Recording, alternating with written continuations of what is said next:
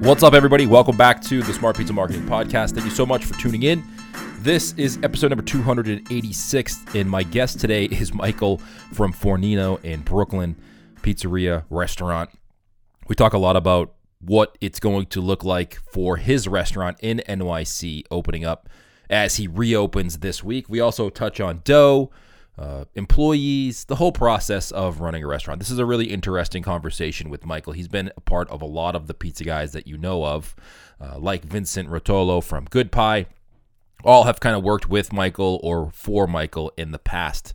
So he's kind of like he calls himself the OG of pizza, not of pizza, but of Neapolitan style pizza in Brooklyn. So we talk a lot about that as well. But this is a great episode. Curious from a, a chef's perspective of how he's looking at his restaurant reopening and why he closed in the first place, even though he could have stayed open and done takeout and delivery. But he, he goes into a little bit of the reasoning behind why he decided to close and why he's deciding to reopening and how he's going about doing that this is a great episode if you want to kind of if you're in the midst of reopening or if you are curious about dough. We talk a lot about dough recipes. I'm fascinated by dough right now and experimenting with your dough and really taking this time that you have if you do have any time to you know implement or change or adjust those things that you maybe have thought about changing in the past and didn't really have the time or energy to do so or maybe you didn't have the backing from your customers. I think now is a great time to do all of those things but before we get into today's podcast episode, I do have to say thank you to a few of our sponsors for.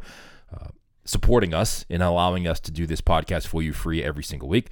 Uh, Forni, if you're looking for an oven or a mixer or you're in the market for a mobile wood fired oven, go check out ForzaForni.com. They work with some of the most respected names in the oven uh, category, such as Pavesi, Acunto, Castelli, all of those brands. Plus, the guys over there are fantastic. Peter, the owner, uh, all of the guys give great customer service. They really, truly try to help you be successful in your pizzeria, even after you purchase an oven. There's been many cases where I've heard of Peter, the owner, personally going and flying to somebody's restaurant where they just installed an oven to make sure that everything was up and okay and if they needed any assistance or they needed any advice before they got into operation. So, if you're in the market for an oven, do me a favor, Go check out ForzaForni.com and let them know you heard about them on the Smart Pizza Marketing Podcast.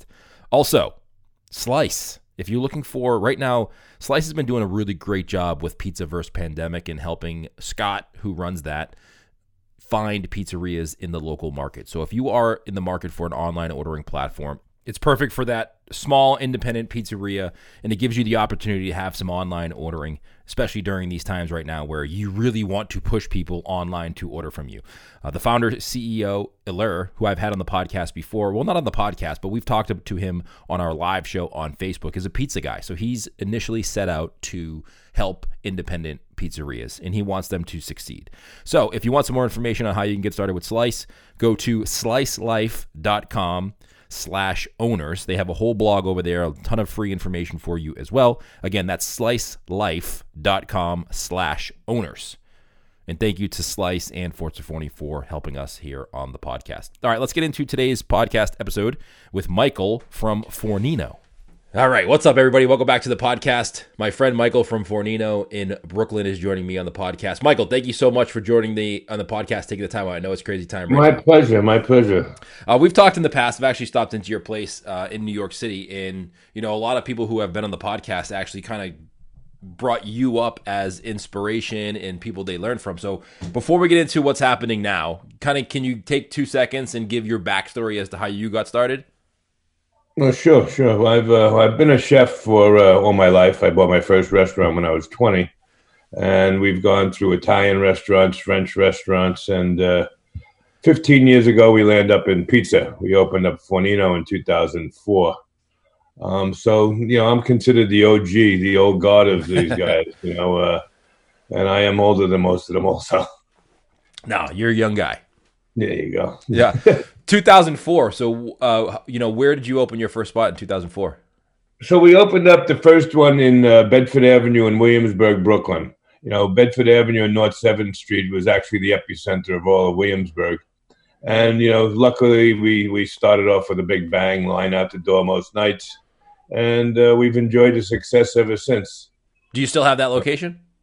No, that location we sold. Uh, actually, we sold that location uh, at the proper time because at that point, in Williamsburg, uh, that that L train, uh, all that construction and whatnot, it really became a real a big scenario. And right in front of the old store, they had a d- dug a hole. I don't know how deep it was, but that's where the elevator went. So Ah. it was a complete disaster. So Ah. uh, it would have been. It was very fortuitous we moved. Um, you know, Vinny from uh, Good Pie in Las Vegas mentions you a lot every time I talk to him as you know someone he learned a lot from in the past. Vinny's Vinny, Vinny Vinny's a great guy. You know, he was one of my managers uh, at a restaurant I had in the Lower East Side called Cronkite. His passion for pizza uh, is just you know un you know unequal from anybody else I know. I mean, I, I I'm sorry he's in Las Vegas because I would love to have him here in New York, but we we talk often. Yeah. We talk very often. Uh, and uh, he's quite a character. His one of, one of his pies that I had at his uh, Good Pie in Las Vegas, one of the best pies I've ever had. His grandma pie. he works hard. Yeah. He really, he really, you know, he doesn't sit on his laurels. He's really always trying, trying, trying. You know, uh, his mentor out there, John Arena, you know, really keeps an eye on him, and Chris Decker. You know, they these they, they they what they what they did in Las Vegas, I would love to do in New York. You know, they came up with this whole uh, pizza community that they really, you know, very involved with each other as opposed to backbiting. You know, they're really all together. Yeah, there are a lot of there are like if you think of Las Vegas, you know that most of the names that come to mind because they are kind of always together or doing pop ups or hanging out or sharing information. In New York's not like that. No, no. Well, unfortunately, I don't. I, I let's put it this way: if there is a community, I'm not part of it. You're an outsider No. looking in. Yeah, you know, you know, you know. A, I'm an older guy. You know, I'm over sixty years old, and a lot of the guys that are doing are these young, tattooed young bucks. You know, and I just don't fit in. You know, I'm really. Besides being a chef and an artist, I'm also a businessman. Yeah.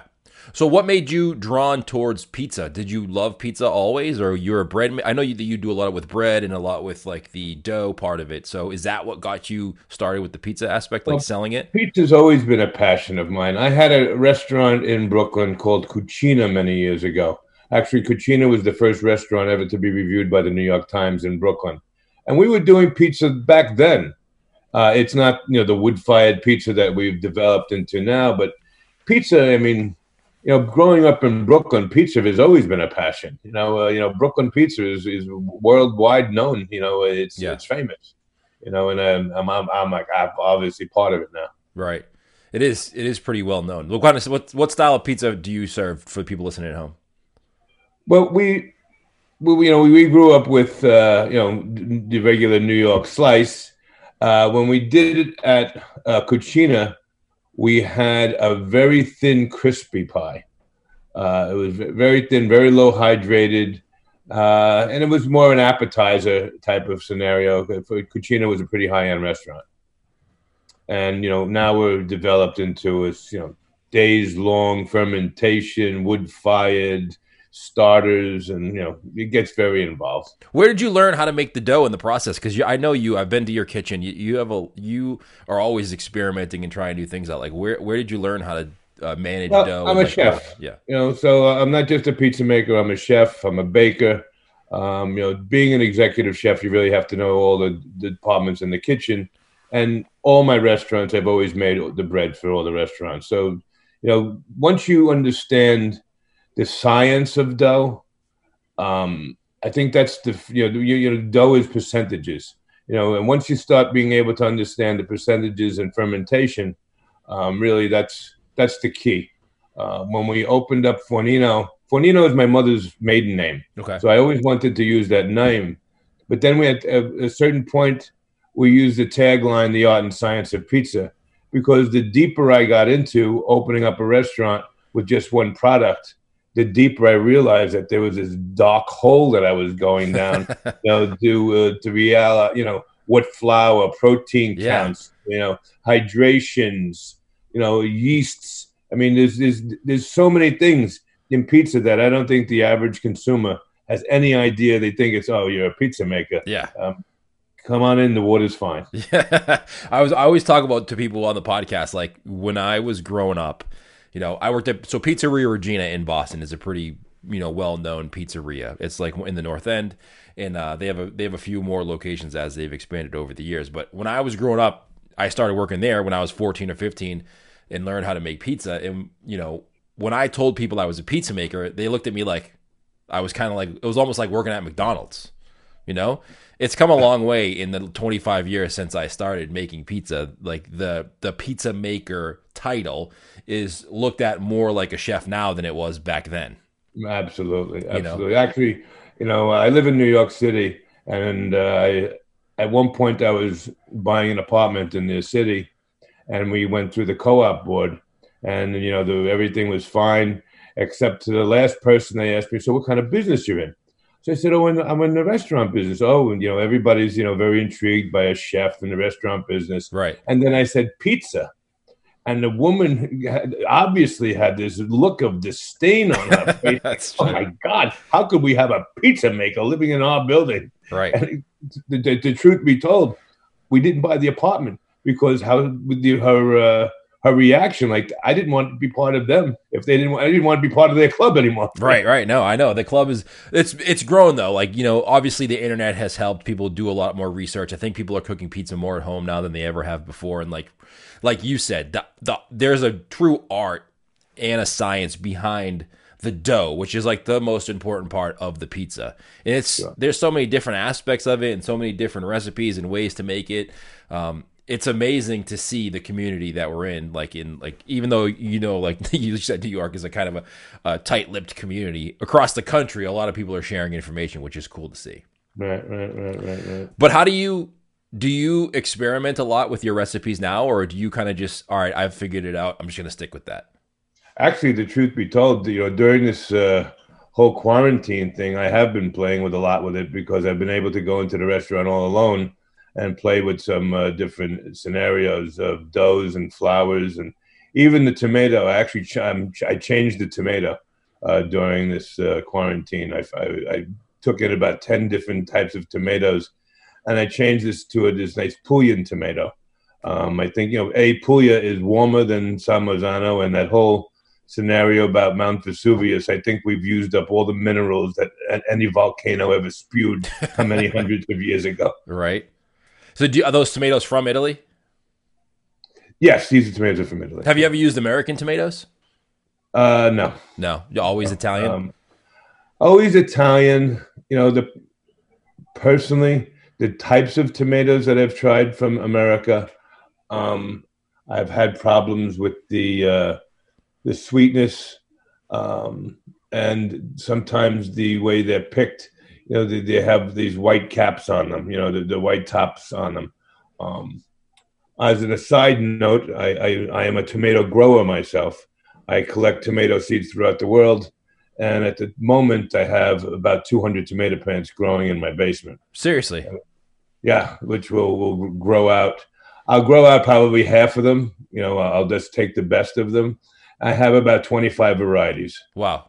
Do you use them in your restaurants, or do you just kind of use them yeah, for your own use? Yeah, yeah. I use them in the restaurants. We use them in the in the family, and we never buy a can of tomatoes for a whole year uh, in our family. So in your basement, you can probably use it. Like you can grow them all year round because you can moderate the temperature. No, no, we just I, I can start them. You know, so this is here we are in the middle of May, the beginning of May. So they'll go out by the end of May, first week of June. Gotcha. So you need to start them six, eight weeks before they go outside. Got it.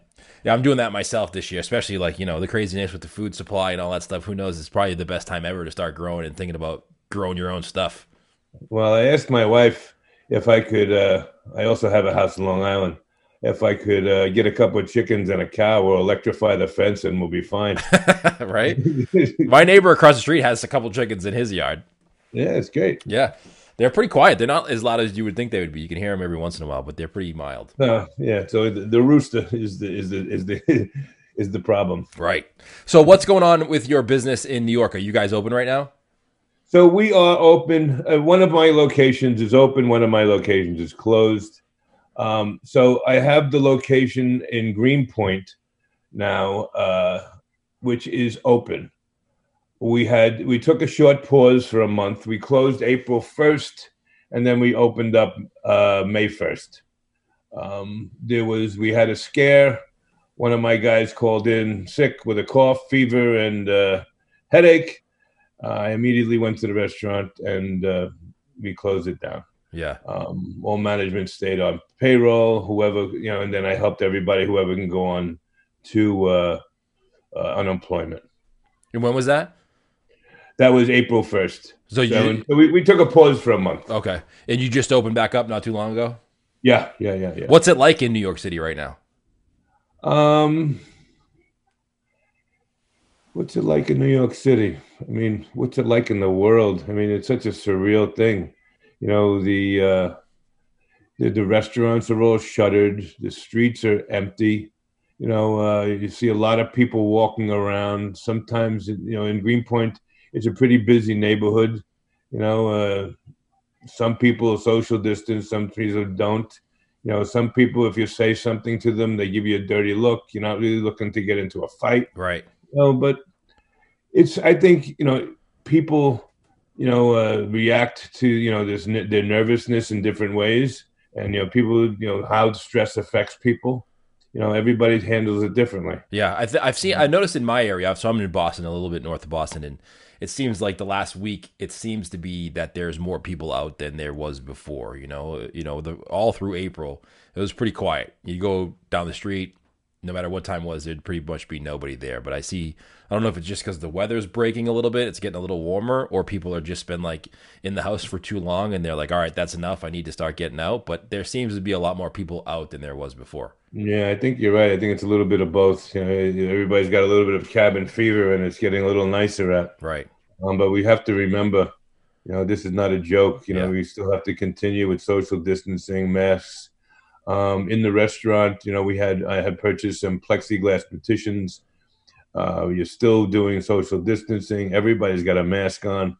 I can't afford for any one of my staff to, you know, to get sick. My staff is my family Yeah. you know most of them have been with me since the beginning um, so you know it's not just an employee anymore it's family i know their children i know their mothers i know their wives Right.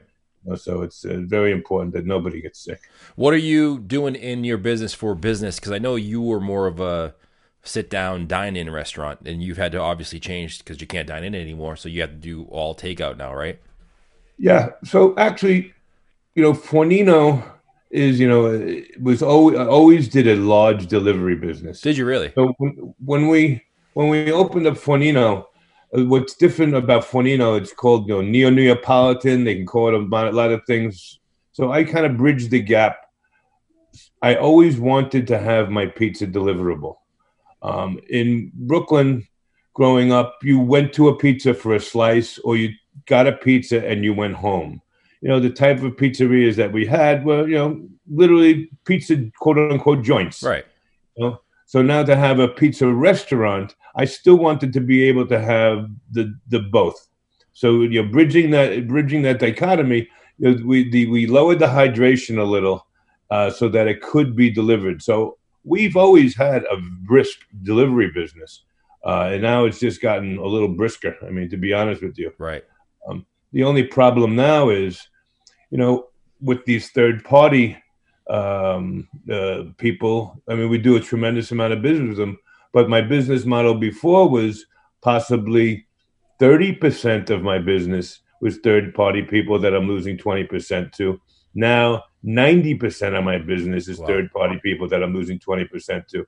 At that point, they just we're just spinning our wheels, you know. So we're doing a good amount of business it's really just about keeping the staff on payroll and feeding the community because just paying the bills. Right. You know, these third parties, how they had the audacity not to lower their interest rates during this time is just incredible. Who are you using for the third parties? We use Grubhub, Seamless, Delivery.com, Caviar, and Chow Now. Chow Now is the one that I have on my website. Yep. if you hit a button. So Chow Now, you pay a monthly fee and there's no commissions, and we deliver ourselves. And you'd prefer people do that, obviously. Absolutely. Actually, we just started a campaign that if uh, you order through my website the first time you order, I'll give you the twenty percent. Because the customer will save the money versus you having Yeah, to pay the third party. get it. Yeah. And are you, is that working so far? Yeah, yeah, yeah. Very well, very well. And let me ask you this, because I know that. So for pricing models of your pizza, right? Like if you have a, I mean, New York's not a cheap place to do business, so you have to have it priced accordingly. And is it a different pricing structure for the consumer's thought process for dine in versus delivery? Like, is it the same price that they'll want to pay for dine in that they will pay for delivery? They are paying the same price. Um, just remember when you're dining in a restaurant, you know, we have to also supply, you know, when you, when we, we also supplying a glass of water, ice, a napkin, a fork, you know, uh, a police, a waiter, a, a place that's clean. Uh, and when you deliver, you put it in a box. You put it in most, you know, people, uh, high end people are putting a liner in that box also. You know, so that's a cost too. Yeah. Do you use anything in your box? Yeah, I, have a corrugated. Uh, I have a corrugated liner inside my box. Does that help it? Keep it off the bottom. Yes, tremendous. So once you know, if you put a hot pizza, let's face it, we all take the pizza out of the oven, we put it right in the box. Yeah. We cut it and we close it. So reality of you starting the steam chamber, you know, which really affects the dough. Uh, so what we do is we we cut it. It's it's on a corrugated uh, bottom, so the bottom never lays flat on the box. So the steam is able to escape a little. And while we cut it, we'll leave it open for like 30 seconds just to get that initial steam, you know, not putting it in the box. Yeah. Do you cook your pizza differently if it's a delivery versus if someone's eating it there? Uh, no, no. We we we kind of, you know, it's a it's a quick, uh, it's a hot oven. It's a quick bake, um, and we normally give it a fully, you know, fully charred, fully baked pizza. Interesting. And are you? So you? When did you reopen? We opened. Uh, we opened on May uh, first. And what's it been like? Has customers been like, "Yes, we're finally. We're you're glad you're." Yeah, actually, uh, you know, we've been very fortunate. You know, we have a great loyal customer base. Um, we are very busy. That's good. I mean, that's good because it's hard times. Like you said, you're just trying to like keep the doors open and. I mean, it's important, you know, to everybody out there to get open as soon as they can you know, uh, you know, with this takeout model. Uh, if you haven't didn't do much takeout before, it's really important that you adapt to it. Just just to be open, just to be viable, just to give your staff some, you know, just to keep the economy going in your own little restaurant. Right. You know, for all the people that need. I mean, it's really a trickle down. You know, you, you pay a, a porter, a, a, a pizza man, a, whatever. You know, they feed somebody. They, you know, you know, and it's just I mean, it's really just part of the circle of you know getting the money going around a little bit. Did you find any of your employees that maybe were on unemployment that didn't want to come back to work? We did have that problem with the, some of the front of the half the house people. Yeah, I heard that a lot from people because they get unemployment, so they can probably make the same as they would working and not have to go to work. Well, the reality is, the government became our competition. You know, so they went on unemployment, and then they get that extra six hundred dollars right till uh, July thirty first I mean, the reality is, if you were making, you know, five, six hundred bucks a week, which is really minimum wage, you know, uh, fifteen times forty is six hundred bucks. You know, so you're probably getting three hundred in in unemployment. Then plus the nine hundred, plus the six hundred, you got nine hundred. They weren't making nine hundred dollars to start with, right? You know, so why would they come? I mean, they we they became the competition. That's crazy. Like they would. They, I mean, I know they're doing it to support the employees, but then as the businesses start to reopen, which is what they want businesses to do, it's right. hard to compete with that. Like you said, would you rather work for nine hundred dollars and not have to work, or would you rather right. work for seven hundred and have to work? Right. That's right. a choice. I don't think anybody would make the choice of going to work for seven. Well, there would be a few people. It's it's it's kind of ridiculous, to the truth. What did you do? Did you have to hire new people? Um, actually, you know, being that we are so diminished in us, we have no dining room staff. Uh, we were just looking for a couple of people to help with the phones and the computers uh, on the uh, managerial side. Uh, all my managers are working. That's good. You know, we've kept them on salary, so we just they're, they're the ones that are doing it. What do you think? Like, what you know, in the beginning of April, everybody was probably like, you know, I think March fifteenth for me was around March fifteenth where they kind of made everybody stay at home. So right. obviously, people were like, all right, for three weeks, you know, April, uh, the last two or three weeks of March, first week of April, people were like, all right, let's just ride it out. And then it gets to a point where you're like, there's no more riding it out. This is the way it's going to be for the near foreseeable future. What do you see happening in the next couple months? Are you planning on it being like this and you operating like you are now for the next few months? Well, once the you know once the governor, you know, Cuomo's been doing a great job here in New York. Um, actually, your governor is involved in the new consortium that he's put together. Um, once they give the okay to open up restaurants, um, I think people do. It's you know there's there's many reasons why people go to restaurants, and it's only food is only one of the reasons. Right. You know, just being able to get out of the house, social, you know, friends. You know, it's just part of uh, you know a thread of society. So once these restaurants are able to open up, I'm sure we're going to have a diminished capability to start with. Um, there's going to have to be, you know, we've been thinking of we have this petition company that will actually put petitions in between tables, so that maybe the table next to you would have up uh, a plexiglass partition as opposed to taking away the table. Yep. Which we did the first time around, which makes it so austere the way you're sitting in the restaurant, like you one table six feet away from the Yeah, other. it looks It awkward. looks like what happened here. Yeah. There's no comfort in it. yeah. So we give it to, to try to get it back to whatever this new normal is going to be. Uh, we're thinking about just putting plexiglass petitions on that table so that you'll see, you know, people. You know, you won't have to, you know, you, you try to get some sort of, uh, you know, sense of normalcy. Yeah. I know I have a couple of restaurant friends in Florida, and Florida just recently, I think today or this week, opened up phase Yeah. one, which is Right. 25% capacity. Um, Right. So they're just letting a couple people in, kind of doing the same thing, either doing the social distancing table thing, like you mentioned, or putting some sort of partition up so they can be separated. But um, Right, right. like you said, people go to restaurants more for just the food. They go for the ambiance, they go for the experience, they go for, you know, what it feels like while you're at the restaurant. So it's going to be hard for us restaurant people to get that feeling back for a little bit. Yeah. Well, I think this is. So I have another location that has 650 seats. Oh, geez. So we have a uh, location in Brooklyn Bridge Park, which we have 250 seats on the roof with beer garden tables and a bar. Is that roo- outdoor Normally- seating different than the indoor seat? Like, uh, I don't know. I haven't gotten any. I haven't gotten anything, but I'm sure they're still going to want the social distancing. right. So, you know, we're going to have to, you know, cut that back real big too. Uh, downstairs we have, you know, 40 picnic tables. You know, it's another 250 people down there. Wow. So I'm sure there's going to have to be something. Uh, there's going to have to be some diminished use over there too. 'Cause it's, it, we, I have it very tight up on the roof. You know, obviously every square inch that you, of roof space in New York City has got to be utilized. Right. And that's seasonal, right? So when do you usually open that? Yeah. Normally I would have opened that April first. Oh, so you you're already a month behind It is that. not open now. when know, do you plan on opening that one? I'm waiting for the go ahead from the city. You know, so we we are a, a tenant of New York City, and you know we had asked them about a uh, a takeout model, and they discouraged it for the fact that there's already too many people in the parks. Uh, You know that aren't social distancing. So I would just add to the dilemma. So I mean, I am a partner with Brooklyn Bridge Park, so whatever you know, we we we work it together. what did they give you a timeline or no? Not even close. No, we we I, we're going to check back, you know, another week or so. Yeah, hopefully, like you know, hopefully, we. I mean, I don't know. I don't know. There- There's been a lot of people asking me, and a lot of people I've talked to, and it seems like nobody really knows what's going to happen at any time. You know, we we uh, you know the reality is we have to be very careful not to open up too fast.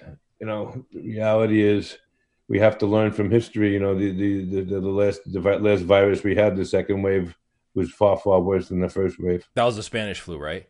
Right? Yeah, my wife. My wife keeps talking to me ago. about that. Yeah, hundred years, literally almost hundred years ago, right? Wasn't it 1920? Yeah. Yeah, hopefully we come up with some. I mean, I feel like technology. If you know, if I feel at the hundred years, we should be able to come up with pretty quickly a, a vaccine or some sort of remedy. In a hundred years, you know, the greatest country in the world can't come up with some sort of vaccine, so it doesn't a second wave doesn't happen. You can't play with Mother Nature. That's true. you shouldn't play with those bats, right?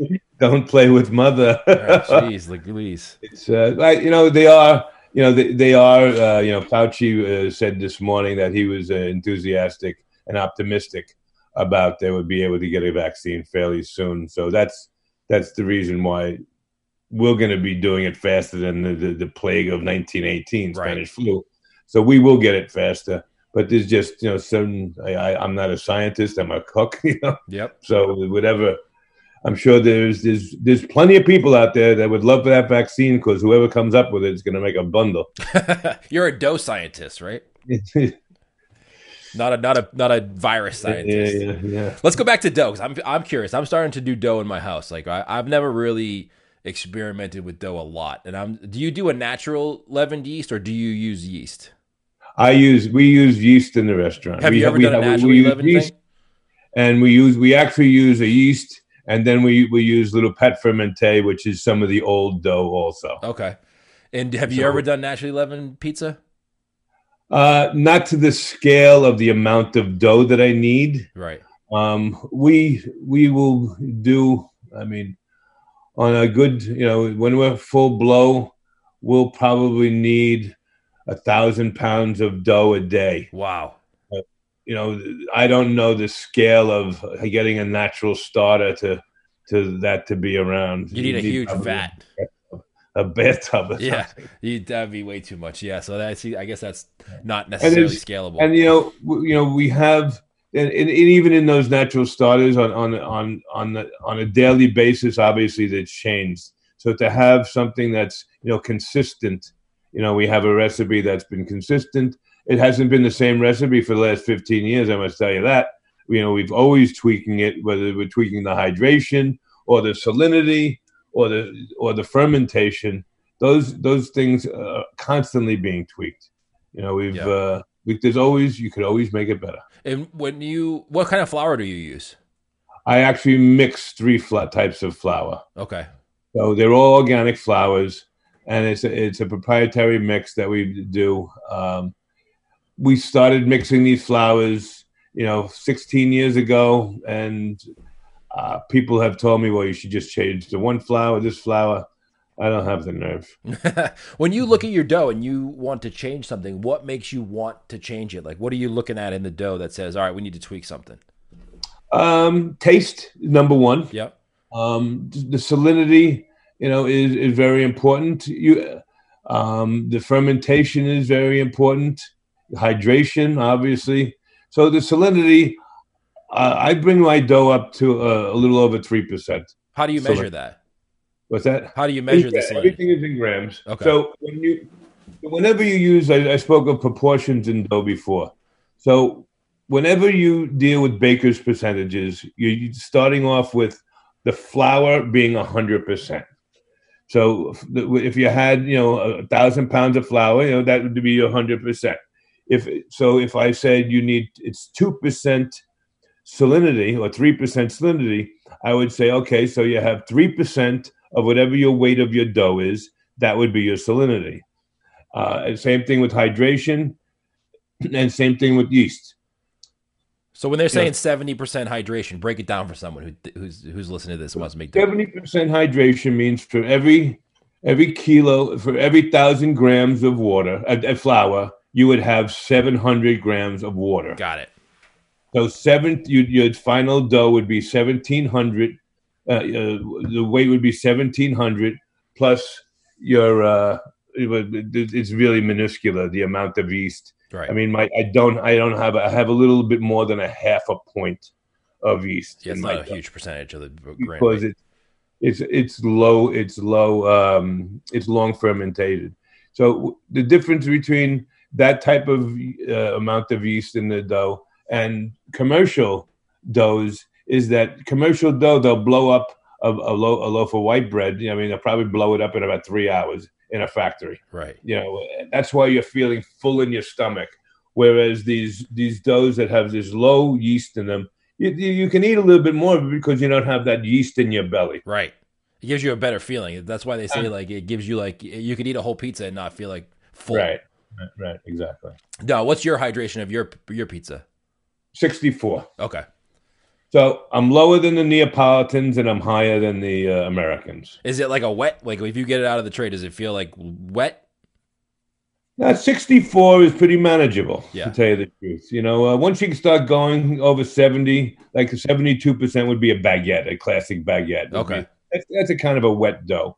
Um, a lot of the Neapolitan guys, they're up to an 80%. Um, which I happen to love that type of dough. I I I really enjoy it. I when I work, uh, when I make pizza at home, I do go 80% and sometimes I'll go to, you know, 85, 90%. I like to work with high hydrated doughs, but the reality is those high hydrated doughs won't deliver. You can't put it in a box, close it and put it in a pizza bag, put it on a guy's front of his bicycle and expect it to be of any decent product because that water is going to be steam. and by the time you open up that box 10 minutes later it's going to be like a wet napkin. Yeah, so so you're saying the the higher the hydration is more geared towards dine in, or if you're going to make pizza at home. Absolutely. Do you have That's a pizza? Most, of the, most of the Neapolitan guys don't deliver. Yeah, you're right, and I've I've seen that. Well, they have to now, right? Like a lot of them are trying to figure that out now because they've had to maneuver through this. But um, do you have a pizza oven at your house? Uh, no. You don't have a pizza oven at your house? No, no. We, we were going to build one. We were going to build one last year. Uh, we we didn't. Um, I happen to love to grill pizza. Yeah, I do too. Um, I, I when I grill pizza, uh, I tell people to put in 33% of the f- total flour weight should be whole wheat because the toasted whole wheat on the grill is amazing and it gets a lot crispier. Now, how do you? So, when you as I grill pizza at home too, do you grill the dough first and then top it, or do you do it all in one combo?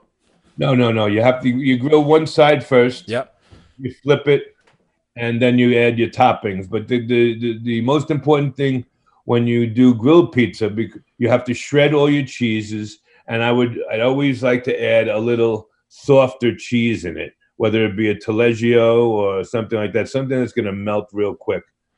Uh, a, a Bel Paese, even you yeah. know. Uh, because you don't have a lot of time, like the bottom will burn before the top cooks yeah, good, yeah, right? Yeah, yeah, yeah. And then because it, you have to put it a very thin, and then I put a little dollops of sauce on top of that. Yeah. And any ingredient, like if you wanted to put soppressata or stuff like that, you would you should cook it a little before. They have a lot of these new like Ooni ovens or Roccboxes that like are gas powered, but they cook pretty quick. I've heard of. Actually, be honest with you, Ooni gave me a gift of one of them. Did you use it? I have not used it. Okay. I should give a shout out to Ooni because they. I actually, I actually bought one. I'm, I'm waiting for it because I wanted to try some pizza at home, yeah. and uh, people suggested that was a pretty good one. Yeah, yeah, yeah. Well, the, well, yeah, no, I, I have it. It's, it's in the. Uh, it's unfortunately it's in my Brooklyn Bridge Park location, and I haven't been there. I just haven't been in the park. Let me know if you find a good recipe to use in that, so I can check it out myself. Absolutely. Off Absolutely. air. Uh, Michael, it was great talking to you. Where can people go follow you, or if they have a follow up question, or if they want to ask you something? I know you're a pretty uh, awesome, generous guy with your time, and you're always willing to help people out. So, where can they go find you online? Very good. Oh, they can find me at uh, Michael at Fornino.com. Okay, and your website Fornino fornino.com, right? And then uh, F-O-R-N-I-N-O.com. Yeah, we'll link it up in the show notes as well. And uh, all your social platforms are the same as well. Michael, thank you so much. Don't hang up, but thank you so much for joining me on the podcast. It was awesome talking to you. My pleasure. Thanks, Bruce. All right. Thank you, Michael, for joining me on the podcast. Thank you for listening at home. If you missed anything or you want to go check out Michael's website or Instagram or Facebook for that matter, head over to smartpizzamarketing.com, type in Fornino in the search bar, and this episode will come up. This is episode number 286 of the show. And listen, if you're looking to get started with your marketing once this all settles down, or you want to maintain the sales that you have now as everybody else starts to open up and the competition starts to become a little bit more fierce, but you're not exactly sure where to start, check out our mastermind group. We meet twice a month, private Facebook group, access to all of our tutorials, all of our summit classes, everything you get as part of being a member of our mastermind group. No selling in there. We don't pitch you on anything. We don't have any bot courses. It's all just free, valuable information to help you maneuver through this and maneuver through the future and really network with other entrepreneurs, business owners in your area of expertise. And also ask me any question about marketing and we help you along the way. So if that sounds like something you want to be a part of, smartpizzamarketing.com forward slash mastermind is how you get information about that. And also check out our LinkedIn podcast that we did last week if you are looking to grow catering sales. A lot of questions I got about LinkedIn in the podcast we did on our local business podcast, separate from this one, the local business podcast on iTunes or Stitcher or Google Play or Spotify, wherever you listen to podcasts. Go listen to that LinkedIn podcast. John Nemo, who joins me on that show, talks a lot about how you can build sales using LinkedIn and not creating a ton of content like you think about. So go check out that podcast we did last week if you're listening to this episode right now. If you have a question, you can join me Monday, Wednesday, and Friday every morning. Well, not every morning, every Monday, Wednesday, Friday morning at 10 a.m. Eastern Time. I'm going live on Facebook. If you have some social media that you want us to audit and kind of go over and give you some tips on some things that I would suggest you do on your social media to make it better and improve it, shoot me an email, bruce at smartpizzamarketing.com. We're taking a few people for those Monday, Wednesday, Friday. And if you haven't yet, go join us. Come hang out with us. Grab a cup of coffee if you're making dough or you're at the gym. Well, you can't be at the gym right now, actually. So if you're going for your walk instead of going to the gym, or you're in the in the shop early making dough or getting everything prepped up, hop on Facebook Monday, Wednesday, Friday, 10 a.m. Eastern Time. Join me live. Talk a little news, a little updates, and a little bit of social media tips and strategies to move your business forward. All right, like I mentioned, Bruce at smartpizzamarketing.com is my email if you have a question. Thank you guys so much for tuning in. I appreciate you, and we'll see you next week on the SPM show.